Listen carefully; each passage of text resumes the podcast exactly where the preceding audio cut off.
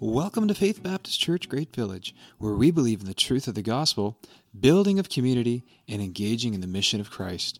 We hope you enjoy this week's message as our pastors share from God's Word.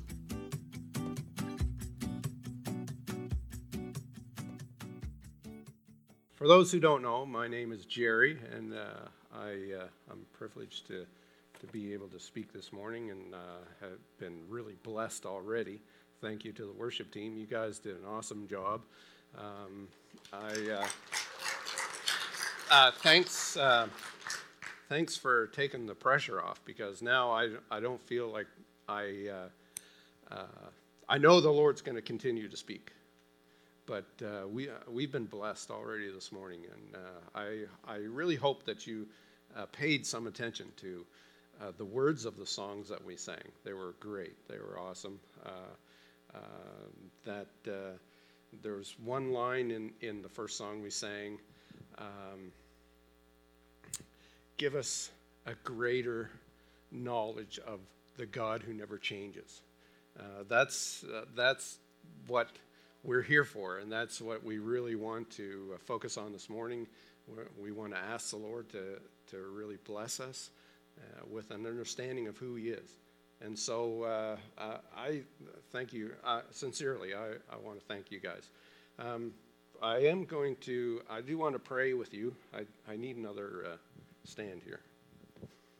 Sorry. Because I have so many notes that it's going to take. To, uh,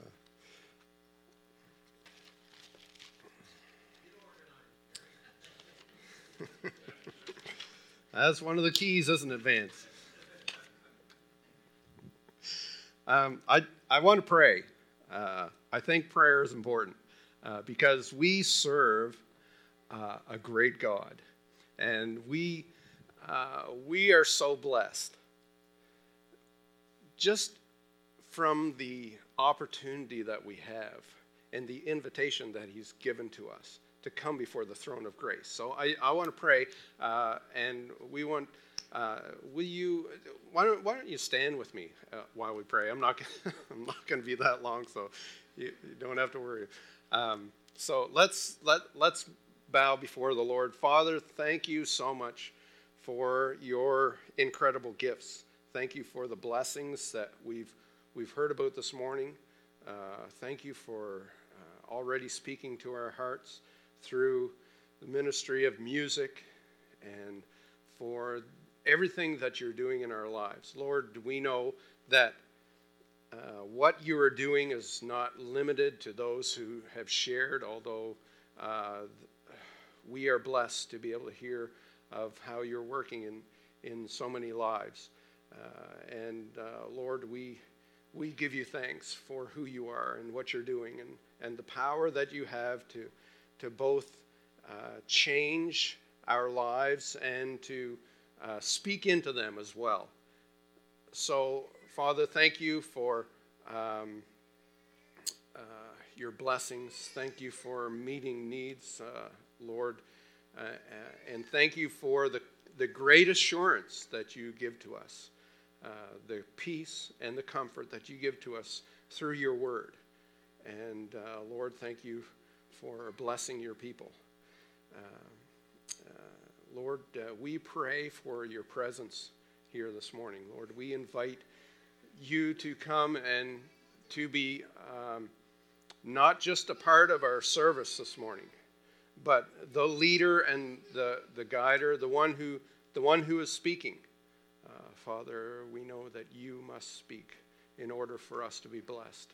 So we give you the praise, we give you the thanks and the glory for uh, everything that you've done, and we look forward to hearing from you this morning, from your word, and, and through the ministry of your spirit.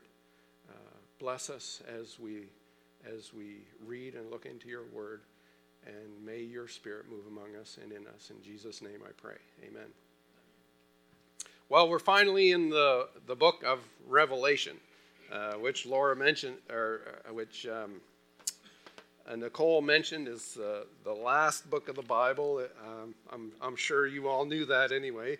Um, so if you're looking for the book of Revelation, I hope you brought your Bibles this morning because we're going to be reading from it. And uh, if you're looking for Revelation, Chris,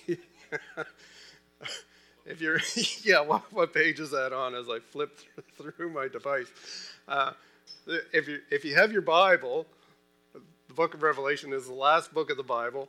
Uh, so, and we're in chapter one. So, um, there, we're, we're going to read through the passage, uh, chapter 1, verses 9 to 20.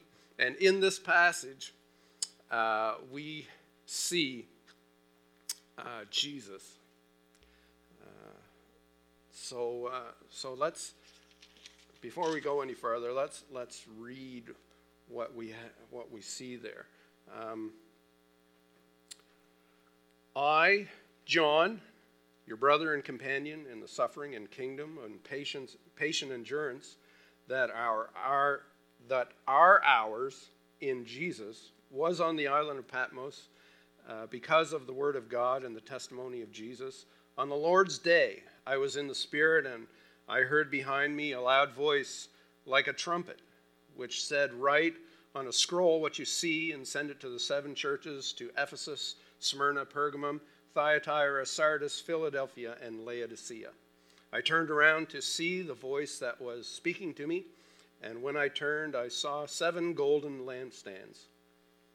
And among the lampstands was someone like a son of man, dressed in a robe reaching down to his feet, and with a golden sash around his chest. His head and hair were white like wool, as white as snow, and his eyes were like blazing fire. His feet were like bronze glowing in a furnace, and his voice was like the sound of rushing waters. In his right hand he held seven stars, and out of his mouth came a sharp, double edged sword. His face was like the sun, shining in all its brilliance. When I saw him, I fell at his feet as though dead. Then he placed his right hand on me and said, Do not be afraid. I am the first and the last. I am the living one. I was dead, and behold, I am alive forever and ever. And I hold the keys of hell and Hades. Write therefore what you have seen, what is now, and what will take place later. The mystery of the seven stars that you saw in my right hand, and of the seven golden lampstands is this the seven stars are the angels of the seven churches, and the seven lampstands are the seven churches. And we pray that God will bless the reading of His Word to our hearts and to our lives and give us understanding uh, as to what He wants us to know. Now, um, first, first let's let's get the obvious out of the way. Okay, uh, the book of Revelation was written by John the apostle. Uh, he's also called the beloved disciple or the disciple that Jesus loved. He was one of the sons of Zebedee. His brother James was the other son of Zebedee, which Jesus gave the name uh, Boanerges, which means the sons of thunder. Uh, and he also wrote the Gospel of John and the three epistles, first, second, third John, uh, and the book of Revelation here. So he's he has written uh, some of the New Testament, which we know. Um, it was it's unknown when it was written, probably around uh, near the end of the first century, between 94 and 96 uh, AD. And he was writing from the island of Patmos, uh, to which he was exiled by uh, one of the Roman emperor, emperors, I think it was Diocletian now, um, as a punishment for preaching the gospel. He says that uh, he was there writing from the island Patmos uh, because of the word of God and the testimony of Jesus. So he was sharing his faith and he was punished for it. Uh, now, it's obvious that he was allowed to some freedom there because he wrote this letter uh, to the churches, and so he had some freedom. Uh, I don't know how much freedom he had, um, uh, but he was confined to the island, and uh, he had a vision, had this vision of Jesus.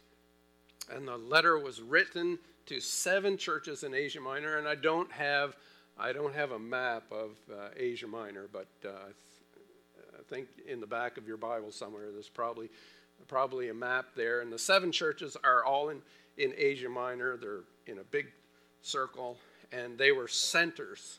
Uh, some of which, not all of which, Paul had visited to share the gospel, but some of which were there, and they were, they had churches, and they had uh, uh, something about them that Jesus wanted to address. Uh, first of all, at the beginning of his his, uh, his revelation, and um, so so he appears to John as he's on the, island of Patmos, and um, this vision that John had was a vision of the risen, uh, glorified Jesus, the person Jesus, the historical person, Jesus, who lived, who uh, walked among men. And there are two, two other um, instances where the scriptures um, uh, report of uh, the, the, the glorified Jesus in the scriptures. Do you know where they are? One, one of them is pretty obvious. It's in the, in, it's in the Gospels. the transfiguration. That's right. That's that's one. Okay. It's recorded in, in three gospels. We'll call that one one instant. Okay. Where's where's the other?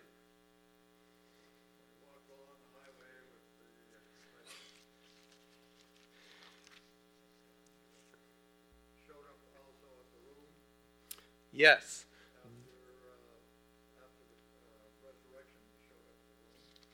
Yes, those those are appearances of Jesus, but I'm thinking primarily the glorified Jesus. So this this is one instance. The transfiguration is another instance. Uh, those those are important, Ed. They they're definitely important, and and uh, and we're going to see about that a little later. But uh, where is the other instance of the risen or or the glorified Jesus? Josh, did you want to say something?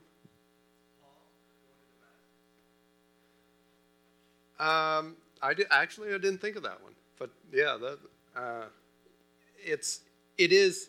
I suppose, yeah, um, that that's a good that's a good point. I know I didn't think of that one. Uh, where where Paul had seen a great uh, shining light and heard Jesus, but there is one more. Sorry, I, I, okay. There's three other ones. Yeah, there's one more.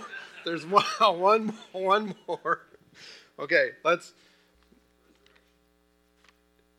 the resurrection, yes, that was an appearance of Jesus, but again, it was, uh, I'm thinking primarily of the, the glorified Jesus. Okay, let's, uh, if, if you did bring your Bibles, uh, turn to um, Isaiah chapter 6. It was kind of a trick question. You, did, you probably didn't think of Isaiah, uh, but remember that Isaiah saw the Lord in chapter 6. And it says there, In the year that King Uzziah died, I saw the Lord seated on a throne, high and exalted, and the train of his robe filled the temple. Above him were seraphs, each with six wings. With two wings, they covered their faces. With two, they covered their feet. And with two, they were flying. And they were calling to one another, Holy, holy, holy is the Lord Almighty. The whole earth is filled of his glory. At the sound of their voices, the doorposts and thresholds shook, and the temple was filled with smoke. Woe to me, I cried. I am ruined, for I am a man of unclean lips, and I live among a people of unclean lips. And my eyes have seen the King, the Lord Almighty. Then one of the seraphs flew to me with a live coal in his hand, which he had taken from, with tongs from the altar. With it, he touched my mouth and said, See, I've touched, or this has touched your lips. Your guilt is taken away and your sin atoned for.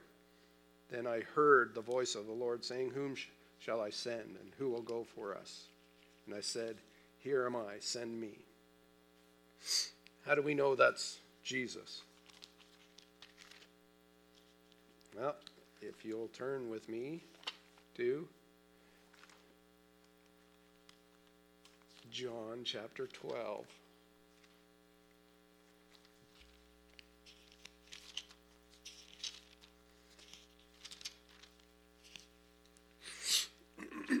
Jesus was quoting from Isaiah chapter 6 in John chapter 12. And he said, verse 37 uh, even after Jesus had done all these miraculous signs in their presence, they still would not believe in him. This was to fulfill the word of Isaiah the prophet Lord, who has believed our message, and to whom has the arm of the Lord been revealed. For this reason, they could not believe, because as Isaiah says elsewhere, he has blinded their eyes and darkened their hearts so they can neither see with their eyes nor understand with their hearts, nor turn, and I would heal them. And verse 41 says, Isaiah said this because he saw Jesus' glory and spoke about him. And the passage he's referring to is Isaiah chapter 6. So that's the other uh, passage where Jesus is, is the, the glorified Jesus is accounted in scriptures. Um, now, um, the book of Revelation is, is prophetic. It's written in prophetic language. It's hard to understand sometimes. It begins with a current statement of the uh, condition of the faith and testimony of a representative group of churches, local churches, uh, physically located in Asia Minor, in the province, the Roman province of Asia. Uh, continues through the history of the church and it wraps up, it ends with the return of Christ, the judgment of his enemies, and the redemption of creation. It's difficult to understand, is as difficult to understand today as it was for John in his day to understand and his contemporaries. And it's as difficult as it was for Daniel, who also had a vision of uh, uh, Jesus and was told about the end times. Uh, as a matter of fact, if you if you go back, we're not going to go back to it, but if you go back to Daniel chapter 12, I think it is, it says, said that Daniel was so distraught that his face turned pale as he thought about the vision and the explanation of the vision that was given to him. It's difficult. And uh, I, as there's going to be two, two other guys who will be preaching from the book of Revelation, and uh, I get to be the first. So I get to be the one who defers to them the great pleasure of revealing to you the book of Revelation. Um, what I want to speak about this morning is something really important uh, that uh, I think I think needs to be understood as we as we approach the book of Revelation, and uh, and uh, it's it's the fact that Jesus is revealing himself. Uh, last week, two weeks ago, we were, we were uh, really, Bonnie and I were really blessed to be on vacation, and we, we got to spend it at uh, a cottage in East Dalhousie, uh, which belongs to my sister and brother in law who are here this morning. We really appreciate the, the opportunity to spend time there. We love it. We really love it.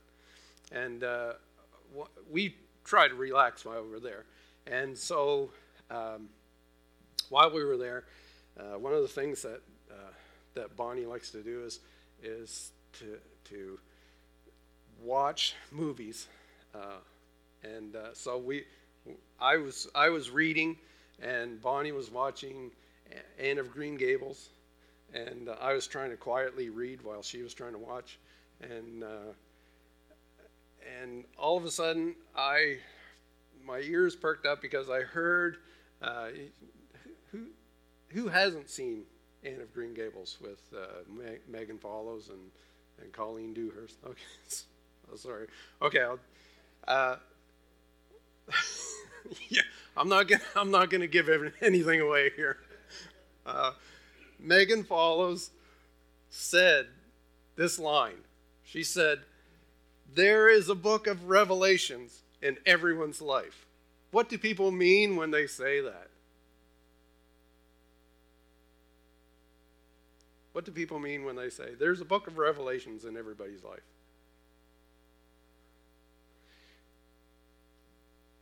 They, they mean that there's, there's an end to everybody's life, right?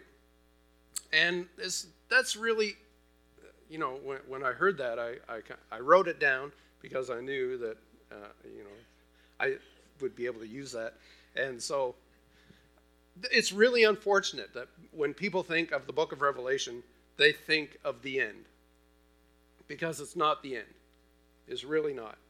Uh, the book of Revelation is it, it, actually gets its name from uh, chapter one, verse one, where it said says uh, the revelation of Jesus Christ, and that's what it is. It's a revelation of Jesus Christ, and so uh,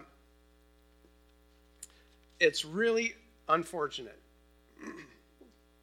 that when people think of Revelation, they think of the end, uh, because it's really the book of Revelation is a revelation of Jesus Christ. And I believe that uh, if we're going to understand what God wants to do in our lives, we have to understand this that God wants to be known, and He wants you and me to know Him. And so, as, as I was preparing for this message, I, I, I put a little Facebook poll out there to all my Facebook friends, and I asked three questions. Uh, and uh, you might, you might, I don't know how many of you are my friends on Facebook, uh, but uh, but I got I got four responses. Uh, I asked these three questions: Is God personal? Two, can we perceive God apart from His revelation to us? And three, how do we find the kind of relationship that God wants to have with us? And that's what I want to talk to you about this morning. Those three questions. So, number first one is God personal? I don't know if you've noticed, uh, but it's really it, it really hits me in the face all of all the time, continuously. I don't know if you've noticed, but there's a trend toward the impersonal today. You know, uh, since, you know, you can go back uh, to, I'm not going to bore you with philosophers' names and stuff like that, but, you know, a couple hundred years ago, and and see that people objectify everything, especially in our culture. We objectify everything, even people, even each other. And, you know, the reason why we do that is because we want what we want so bad that we will do anything to have our own way. And it doesn't matter who we have to climb over, who we have to push aside. Uh, you know, and right now you're probably thinking of your last encounter at Walmart or in the grocery store or something like that. Uh, it doesn't, it doesn't matter who's in the way. We want what we want. And it doesn't matter who we have to push aside. And I say we, and, and I, I should slap myself, uh, because I know that none of you are like that. Uh, you know, it's the people out there that are that are like that. They they they see people as people in their way, and so they objectify them. And in order for me to to get my way, you have to lose your your personhood. And this really affects everything in our culture. And it extends not just to people, but to God as well. And specifically, God's holiness and righteousness and justice and his uh, what he calls on me to do as as a, a person created in his image. So uh, so so in order for me to live in this me centered uh, culture and universe that I've created for myself, I have to objectify God. And in effect, what happens to God is that he becomes an icon. You all know what an icon is. It's those things on your computer screen that tell you what's what's behind it if you click on it, right? And so when God becomes an icon, he loses his personality, he loses his um, his power and relevance, and there's no expectations anymore. To give you an example of this, uh, you all probably are familiar with uh, Star Wars and uh, the Force. The Force is, uh, you know, something that moves in and through all of us and binds all things together. Okay, that's that's a philosophy. That's that's Eastern philosophy. If you didn't if you didn't recognize that, I want to throw a couple of things up on the screen that maybe you've seen. Uh, this one. Uh, when you really want something, it's because the desire originated in the soul of the universe. It's your mission. In the soul of the universe. And uh, uh, the next one is, is pretty much like it. You are the universe experiencing itself. Mm-hmm. And uh, let's let's put the third one up there too, Dave. Uh, this this is the Tao. If anybody didn't know, uh, here's the bad, here's the good, here's the bad uh, that is in the good, and here's the good that's in the bad, and here's life. Like this.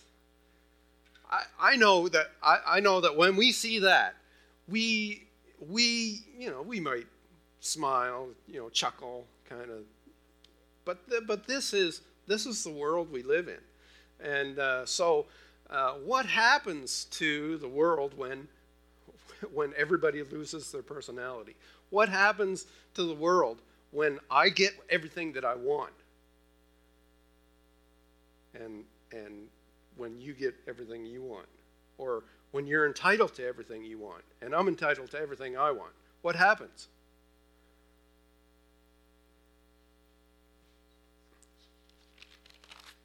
It's total anarchy. I mean, if I get what I want and you get what you want, and they're clashing with each other, then it's whatever, everybody for himself. But that's not the God that we see in the scriptures. Uh, what, what do we see from the scriptures? Well, in Genesis chapter 3, after the creation of man, we see God walking in the garden, which speaks of communion and personal relationship. Genesis 18, God visits Abraham before the destruction of Sodom and Gomorrah. Speaks of promise. That's when he's made the promise uh, to Abraham that he would have a child. Uh, Genesis 32, God wrestles with Jacob and gives him a blessing. God's presence means blessing. God, uh, jo- uh, Joshua chapter 5, God appears to Joshua before the conquest of Jericho and speaks of assurance. So the presence of God that speaks of all these things, and that's just in the Old Testament. Um, uh, other instances where uh, God communicates in the Old Testament is to Cain, calls him to accountability, to Noah, culpability, guilt, grace, deliverance, and protection. To Moses, his appearance to Moses, redemption speaks of redemption and to all of the prophets, major or minor. It speaks of God's faithfulness to his promises. If you read those, that's what, that's what you get the sense that the presence of God means all these things. And that's just the Old Testament. When we come to the New Testament, we have Jesus. John chapter 1 the Word became flesh and dwelt among us, tabernacled. He stayed, He walked among us.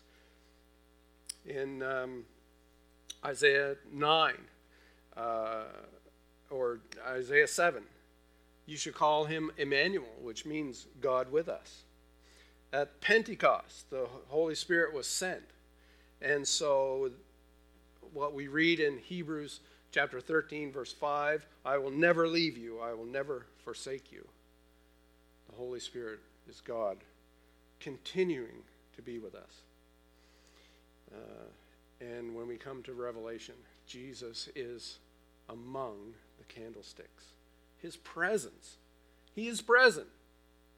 God is not just um, an object, an icon out there, you know, something uh, that when we talk about God, there's nothing behind the word that we mean. But when we speak of God, we, we really mean the one who is real, who is there, who, who, is, who gives us assurance, who calls us to repentance, who gives us, a, uh, uh, who redeems us, promise, blessing, all of those things. When, when we see uh, those, um, those signs that, you know, speak of the, the universe and, and, and the, the impersonality of things uh, that really don't give meaning to our lives. When we see that, uh, we are diminished because we are created in the, the image of God to have a relationship with Him. There is a God who can be known. There is a God who is really there. And He wants to be known, and He wants you and me to know Him. But can we perceive God apart from how He reveals Himself to us? Uh, in, if you'll turn with me to Romans chapter uh, 11.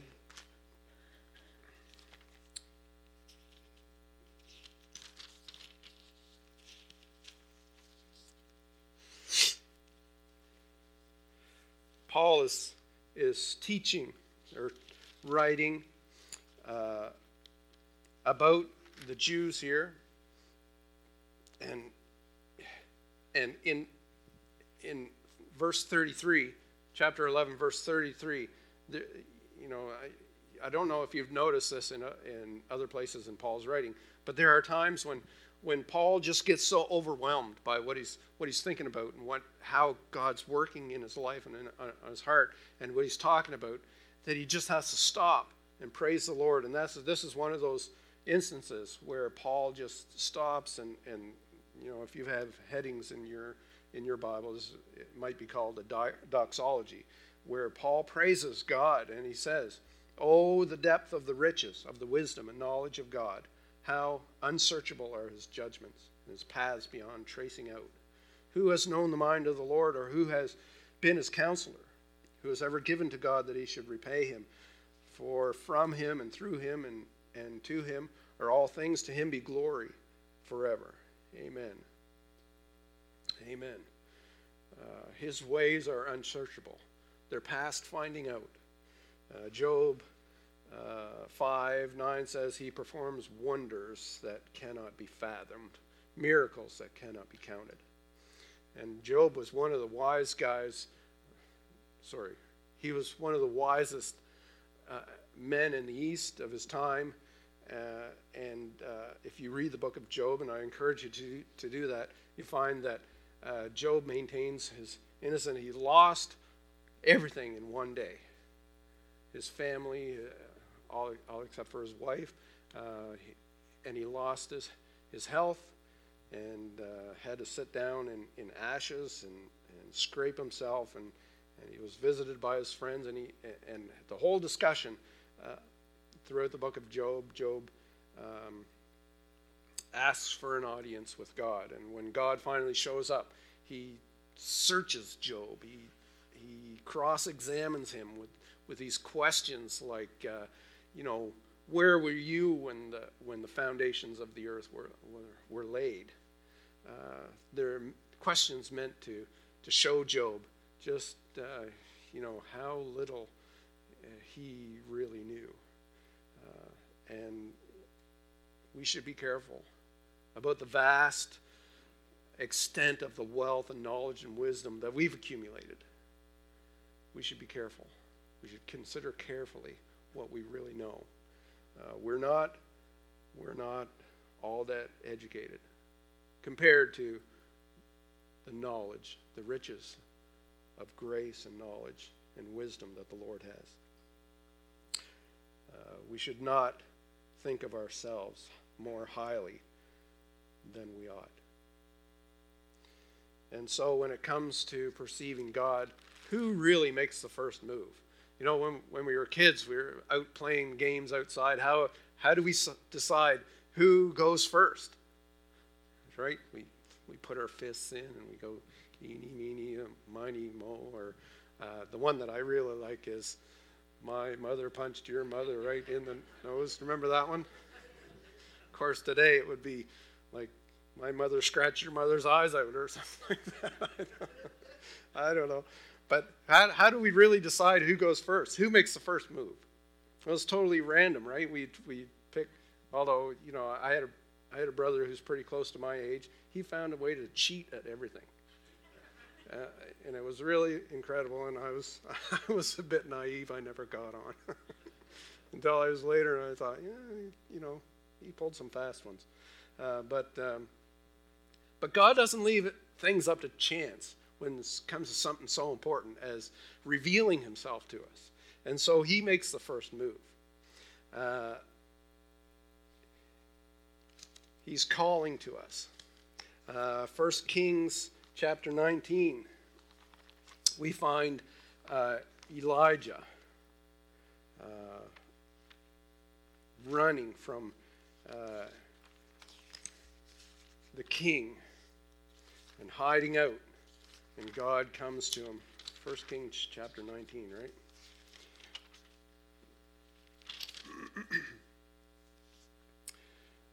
uh, verse uh, 9. Uh, God calls to Elijah.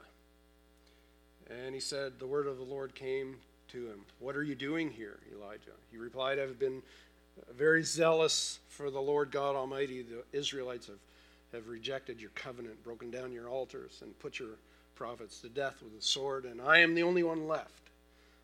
And now they're trying to kill me too. The Lord said, Get out and stand on the mountain in the presence of the Lord. And the Lord is about to pass, pass by, and then a great and powerful wind tore the mountains apart and shattered the rocks before the Lord. But the Lord was not in the wind. After the wind, there was an earthquake, but the Lord was not in the earthquake. After the earthquake came a fire, but the Lord was not in the fire. And after the fire came a gentle whisper.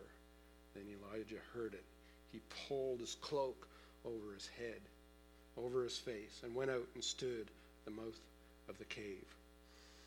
God showed his greatness, his, his power. That wind shook the mountain, tore it apart and the earthquake came and the fire. But God wasn't in any of those. There are times when God is in those things. But God speaks through a gentle whisper.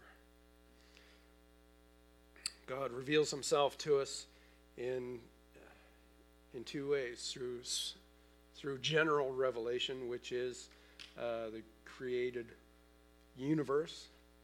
Um, Psalm 19, 1 to 4 says, The heavens declare the glory of God day after day. They pour forth speech. And there is no language where, where their voice is not heard. There's nowhere on earth where the heavens do not declare the work of God and the glory of God. And so God, in his creation, is shouting, Here I am! Look, here I am. And he wants to be revealed, he wants to be known. And so God speaks through general revelation. He also reveals himself to, in special revelation, the Word of God, the written Word. John said about uh, the gospel, the gospel that he had written. These are written so that you may know or that you may believe that Jesus is the Christ, the Son of God, and that by believing you may have life through his name. And God also reveals himself through the living Word of God, the Son of God. Hebrews 1 3 says, The Son is the radiance of God's glory and the exact, the exact representation of his being. And so uh, we, we have uh, these organizations. Uh, one of them uh, we call SETI. You know what SETI is? Some of you are whispering. What? What is it? Yeah, the search for extraterrestrial intelligence. It's hard to say. Uh, and they look out there, and they, you know, they they project a message out there, and the message that they project out there uh, may be uh, summed up best in in the uh, Carpenter song. Finish finish this quote: "Calling occupants." of interplanetary craft. That's right. And so that's that's what they they're looking out there to find occupants of interplanetary craft. And uh, you know, you talk about missing the forest for the trees. Here they are. They're looking out there. And what do they see? they see nothing. They see nothing. But the heavens are declaring, Here I am. I really feel sorry. I honestly feel sorry for the agnostics. You know, if you don't know, an agnostic is someone who uh, can't, who can, who says there's there's no definitive proof for the existence of God, therefore they choose not to believe. Okay, well, the agnostics have exactly the same information that I have and that you have. There's the beauty of creation. How, how can you not? I, I mean, granted, granted, God has left room for us not to believe. I mean, it's obvious because there are unbelievers. But the evidence is so overwhelming in his favor that to choose not to believe. You know, and I and I realize that in in in, in our group this morning, there may be someone who's searching, maybe someone who's who's not convinced yet, maybe who thinks that you you know maybe maybe they're here with someone who's a believer, but they're not. Maybe someone who um, who's who who can't put the pieces together. Uh, and that may be even wrong to say that. Someone who someone who may not have all the pieces of the puzzle, like the rest of us. I encourage you to look at the wealth of evidence that there is. That the universe is the handiwork of God. And certainly, certainly, there is something in our very hearts. The scriptures say that He has placed eternity in our hearts. And there is something there, a longing for a home. Yes, there is there is a God who is there. The heavens declare it. And He is pursuing us. And He has shown Himself. He has initiated the, com- the conversation. He has placed within us a homing device, if you will, which causes us to want what only He has for us a home for our hearts, a home where we are loved, and a home where we truly belong. And we sense it. We sense it deeply. Maybe it's through our, our disappointments, our disillusionments. Uh, but certainly, certainly we know that there's more. And uh, so, so he is calling to us. And thirdly, how do we how do we find the relationship that God wants to have with us? I believe the answer is found in Mark chapter 12. Mark chapter 12.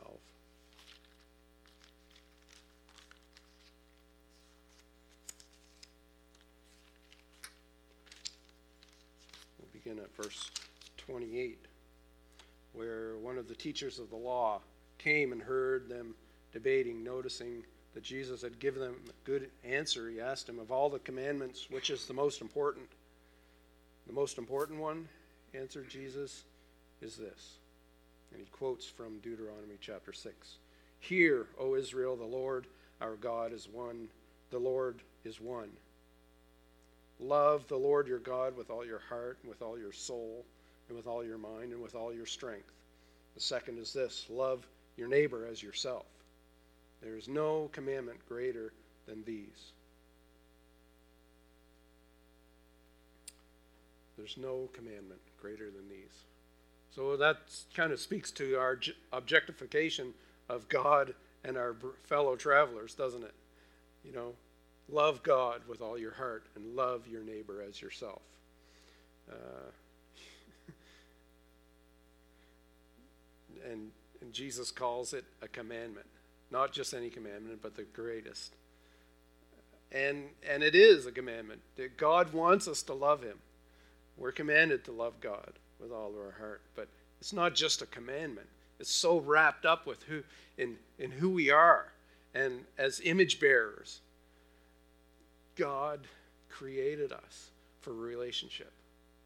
God, what, what it means to be created in the image of God is to, is to crave to be loved and to have the propensity to love.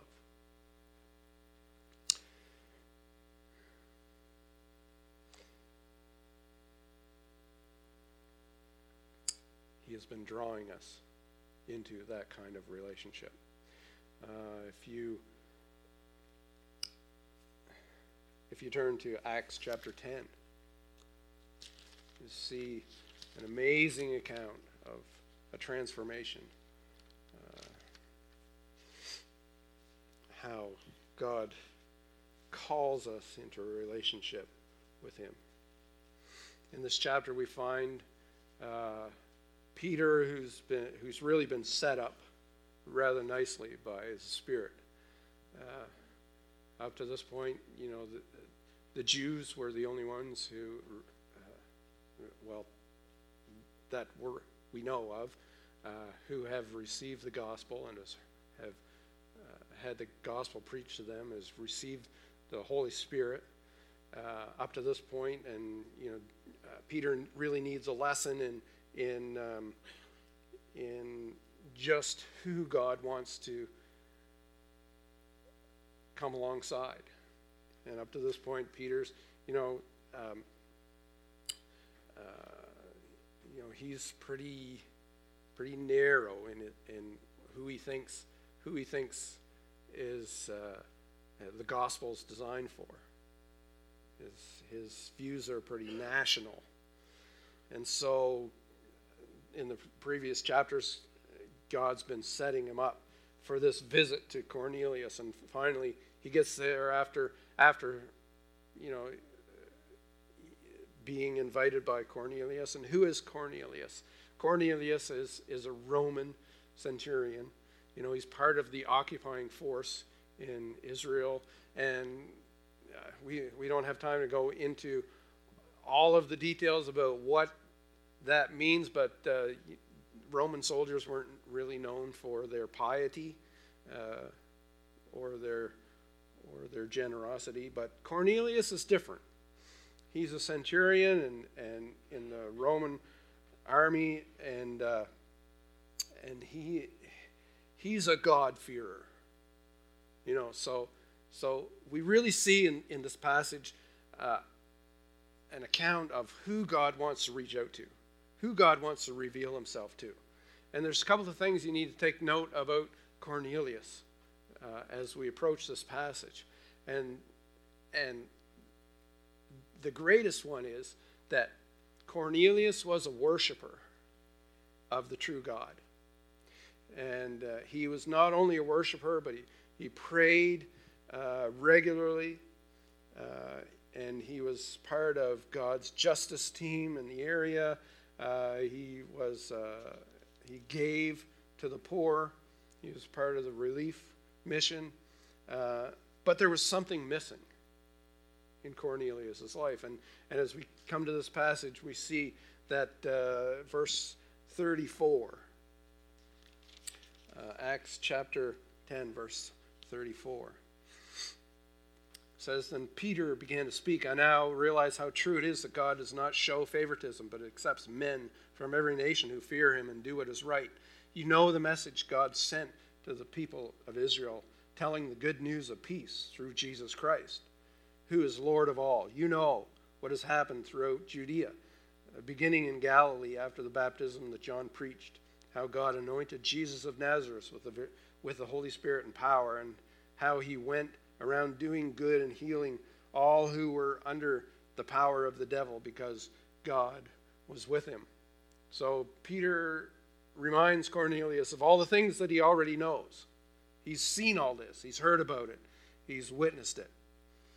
And he says to him, verse 39, We are witnesses of everything that he did in the country of the Jews and in Jerusalem. They killed him by hanging him on a tree. But God raised him from the dead, and uh, on the third day and caused him to be seen. He was not seen by all the people, but by witnesses whom God had already chosen, by us who ate and drank with him after he rose from the dead. He commanded us to preach to the people and to testify that he is the one whom God appointed as judge of the living and the dead. All the prophets testify about him that everyone who believes in him receives forgiveness of sins through his name. And while Peter was still speaking these words, the Holy Spirit came on all who heard the message. The circumcised uh, believers who had come with Peter were astonished that the gift of the Holy Spirit had been poured out even on the Gentiles, for they heard them speak in tongues and praising God. So the thing that was lacking in Cornelius' life was, even though he was a God fearing man, though he prayed and, and, and gave, he did the things that, that, he, that God would be pleased with. The thing that was lacking was a knowledge of who Jesus is, an understanding of how to approach God. And so when Peter comes, he preaches Jesus crucified and risen and alive, and Jesus as Lord. And it was not until then that the Holy Spirit was poured out on Cornelius and his household. And so we see that there's, there's one, one good explanation for this that God wants to be known. And in order for this to take place, he must reveal himself to us. And he always reveals himself through the person and work of Jesus Christ and none other. Cornelius needed needed to hear about the death of Jesus. He needed to hear that his sins could be forgiven through the risen Lord. And when he heard Peter speak, there is something that took place in his mind and in his heart that caused him to pass from death to life. I believe it was a decision about the truthfulness of what Peter was saying one more passage I want to look at, and it's in Acts chapter 16, where Paul and Silas are in prison. And uh, they were put in prison because of something that had happened in Philippi while they were, while they were there. And uh, as they were uh, thrown into prison, uh, uh, verse 25 about midnight paul and silas were praying and singing hymns to god and the other prisoners were listening to them. Suddenly there was such a violent earthquake that the foundations of the prison were shaken and at once the prison doors flew open and everybody's chains came loose. The jailer woke up and when he saw that the prison doors were open he drew his sword and was about to kill himself because he thought the prisoners had escaped. But paul shouted don't harm yourself. We are all here the jailer called for lights, rushed in, and fell, trembling before Paul and Silas. He then brought them out and asked, Sirs, what must I do to be saved? And they re- replied, Believe in the Lord Jesus, and you will be saved, you and your household. And then they spoke the word of the Lord to him and to all, to all the others in his house. At that hour of the night, the jailer took them and washed their wounds, and immediately he, he and his family were baptized. What must I do to be saved? The Philippian jailer asked. And the answer to that question, I think, is the answer to uh, a few different questions. Do you believe that God exists? Uh, the Philippian jailer had been aware of all that Paul and Silas had been doing. He was aware of why they were in prison. He heard their prayers, their songs, and he heard them uh, telling their fellow prisoners about Christ. Do you believe that God exists and that He personally is calling you into relationship with Him through Jesus Christ? Do you believe that you are guilty morally and need the forgiveness? The forgiveness that Jesus provided for on the cross? And do you believe that Jesus died in your place, bearing your sin? And do you cast yourself on Jesus, trusting Him alone for salvation? If the answer to those questions is yes, then by the promise of the, the Scriptures, you will be saved. God is calling us to come home. It's that still small voice in our hearts that we hear from time to time, maybe not all the time, but He is speaking. And He speaks to us in a still small voice. And He calls to us. He calls us to come home, like children who've stayed out too late. Remember, you know, being outside in the evening when it's time to come in, your mother, your father would swing open the door. No matter where you were in the neighborhood, you could hear them calling. It's time to come home. It's time to come in. So God is calling us through Jesus Christ. He says it's time to come home. It's time to be loved. It's time to love me. He wants to be known, and He wants you and me to know Him. He makes Himself known to us in a very real and meaningful way through Jesus Christ. I just want to read to you the words of a song. I think kind of uh, kind of says it really well. Um, uh, you may not be familiar with uh, Don Francisco. Uh, some of you may. Hopefully, some of you have heard of him. He's a really uh, blessed songwriter. His ministry has been blessed by the Lord, and the song is called I Don't Care Where You've Been Sleeping. Some of you may know it, and maybe going through your mind right now. Um, wish it hadn't been so long since I played the guitar. I might be tempted to play it for you, but I'll, for now, I'll just read it. I loved you long before the time your eyes first saw the day, and everything I've done has been to help you on your way. But you took all that you wanted and at last you took your leave and traded off a kingdom for the lies that you've believed. And although you've chosen darkness with its miseries and fears, although you've gone, gone so far from me and wasted all these years, even though my name's been spattered by the mire in which you lie, I take you back.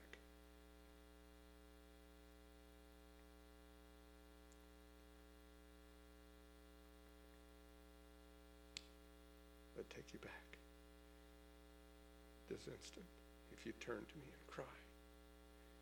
When you come back to your senses and you see who's been to blame, remember all the good things that were yours with just my name. Then don't waste another thought before you change the way you're bound.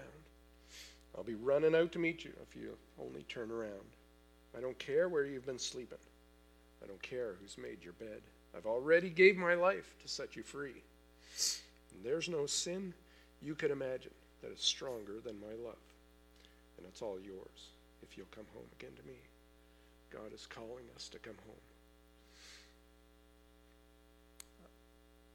I, I want to be there. I hope you do too. I hope you'll listen to his voice. I hope that he's been speaking to you this morning.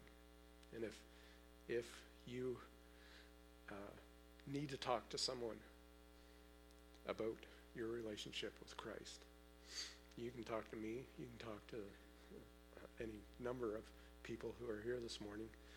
But I want to make myself available. If you if you need to talk to someone, I'll I'll be here. Uh, let's pray. Father, thank you so much for revealing yourself through your Son, Jesus Christ, whom uh, you have shown us so well, through whom you've shown, shown us so well, that you are so great and awesome. Uh, and, and the love that you have for us is so great. And the invitation that we have received from you to come and be loved and to love you is it speaks to our hearts of, of the home that we where we belong. And lord though uh, we've we've ran in the other direction we've ran away from you you your arms are still wide open and you calling, you're calling to us through Christ to come, to come home. Lord, we want, we want to be there. We pray that you'll continue to reveal yourself to us uh, and, and work in our hearts and lives uh, to show us, continue to show us Christ. Lord, if there's even one person here who needs uh, yet to experience your forgiveness so that they may love you, I pray that you'd reach into that person's heart and life and, and make uh, your voice uh, heard and beyond question that you have a place and a home for each of us. Thank you so much for your grace and your love. In Jesus' name.